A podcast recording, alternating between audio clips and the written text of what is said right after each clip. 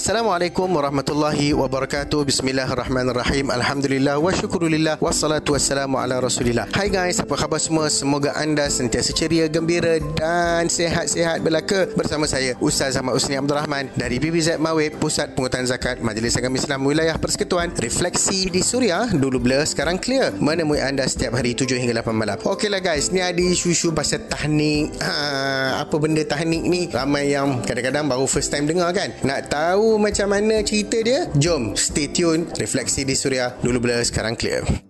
Adik kakak tu puai aca dengar deh Kota Baru 106.1 FM Refleksi di Suria dulu bila sekarang clear bersama saya Ustaz Zaman Husni Abdul Rahman. Baru ni Ustaz heboh isu tahnik Ha bunyi tu macam Titanic je Ustaz. Apa sebenarnya tahnik ni? Ish ish ish Kata tahnik pula perginya. Okey guys tahnik ni atau orang Melayu sebut belah mulut Merupakan amalan sunnah Nabi SAW Yang sunnah kita kerjakan ketika seseorang anak itu lahir. Asasnya bayi yang baru dilahirkan lebih kurang tujuh hari Akan disapukan pada lelangit mulutnya sedikit buah kurma yang dicampur dengan air zam-zam. Ia boleh dilakukan sama ada oleh ibu bapa kepada kanak-kanak tersebut ataupun dibawa ke rumah orang yang saleh yang dianggap soleh untuk ditahnikkan. Kerana anak-anak yang lahir pada zaman Nabi wasallam mereka berbuat begitu, ha, bawa jumpa dengan Nabi wasallam untuk ditahnik oleh baginda wasallam. Ha, dia punya story waktu tu Asma binti Abu Bakar melahirkan anaknya Abdullah bin Zubair radhiyallahu taala anhu. Dia cerita, aku keluar pada ketika itu dan aku telah hampir melahirkan. Aku singgah singgah di Quba dan aku telah melahirkan anakku di Quba. Kemudian aku pergi bertemu dengan Rasulullah SAW. Lalu anakku diletakkan di bilik baginda. Kemudian baginda SAW memohon dibawakan tamar dan baginda mengunyah tamar tersebut. Kemudian meludah kunyahan tersebut di mulutnya dan perkara pertama yang masuk ke tubuh anakku adalah air liur Rasulullah SAW. Baginda kemudiannya mentahnikkan dengan sebiji tamar dan memberkatinya. Anak aku itu adalah bayi pertama yang dilahirkan pada zaman Islam iaitu anak kaum muhajirin yang pertama dilahirkan selepas hijrah. Hadis riwayat Al-Bukhari dan Muslim. Eh, banyak lagi kita nak story. Jangan ke mana-mana. Refleksi di Suria. Dulu bila, sekarang clear.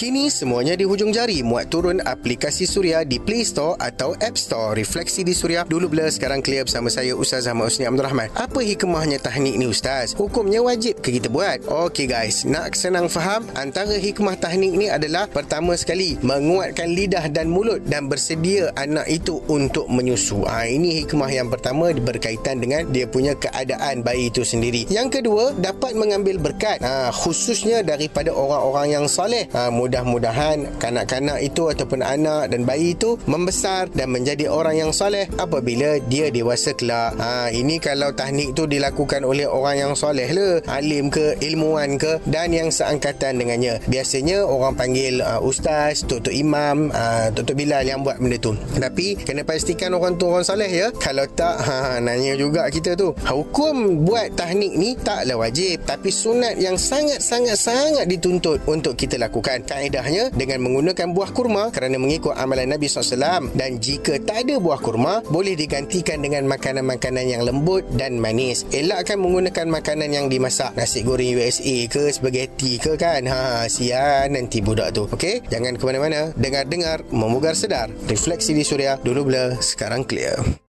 Hampa yang sedang lepak dekat Taiping tu Hampa dengar Suria 91.7 FM Refleksi di Suria Dulu bila sekarang clear bersama saya Ustaz Zaman Husni Abdul Rahman. Okey lah Ustaz. Tapi baru ni kan kecoh pasal teknik Buat secara besar-besaran lah. Lepas tu ada yang langgar SOP lah. Ha, Macam mana tu eh? Ni zaman-zaman COVID ni. Okey guys. Kita kena faham Macam ni sebenarnya. Islam tu kan Amatlah mudah dan tidak memayahkan. Islam ni sentiasa bersifat praktikal. Nak buat majlis besar ke Majlis kecil ke Sederhana ke tu terpulang kepada setiap ibu bapa. Namun dalam keadaan yang tertentu, kita kena jugalah raikan uh, apa yang berlaku di sekeliling kita. Contohnya, macam musim COVID-19 ni dan ada PKP seumpamanya, kenalah ambil langkah lebih berjaga-jaga. Betul, kita nak hidupkan sunnah. Namun kaedahnya juga kenalah betul dan sesuai. Kalau tidak, ibadah tu betul dah. Tapi bila cara dan kaedah salah, boleh datangkan tomahan dan juga timbul fitnah dan perkara yang tidak menyenangkan. Simple je tahnik ni actually. Boleh boleh je setiap ibu bapa tu buat sendiri pada anaknya. Sebab ni kan musim COVID. Teknik melibatkan kurma yang dikemam dalam mulut orang lain dan letakkan pada lelangit bayi tersebut. So, ada kemungkinan berlaku jangkitan dan memudaratkan pula pada bayi. Clear guys? Refleksi di suria dulu blur, sekarang clear.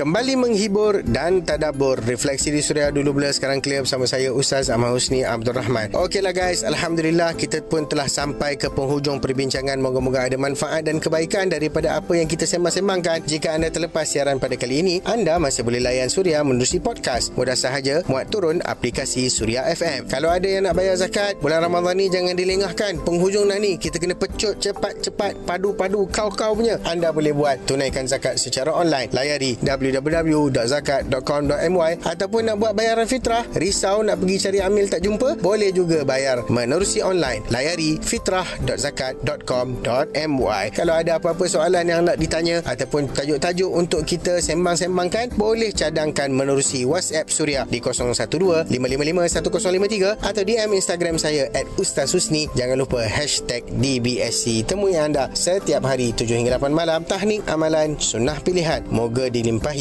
dengan kebaikan. Assalamualaikum warahmatullahi wabarakatuh.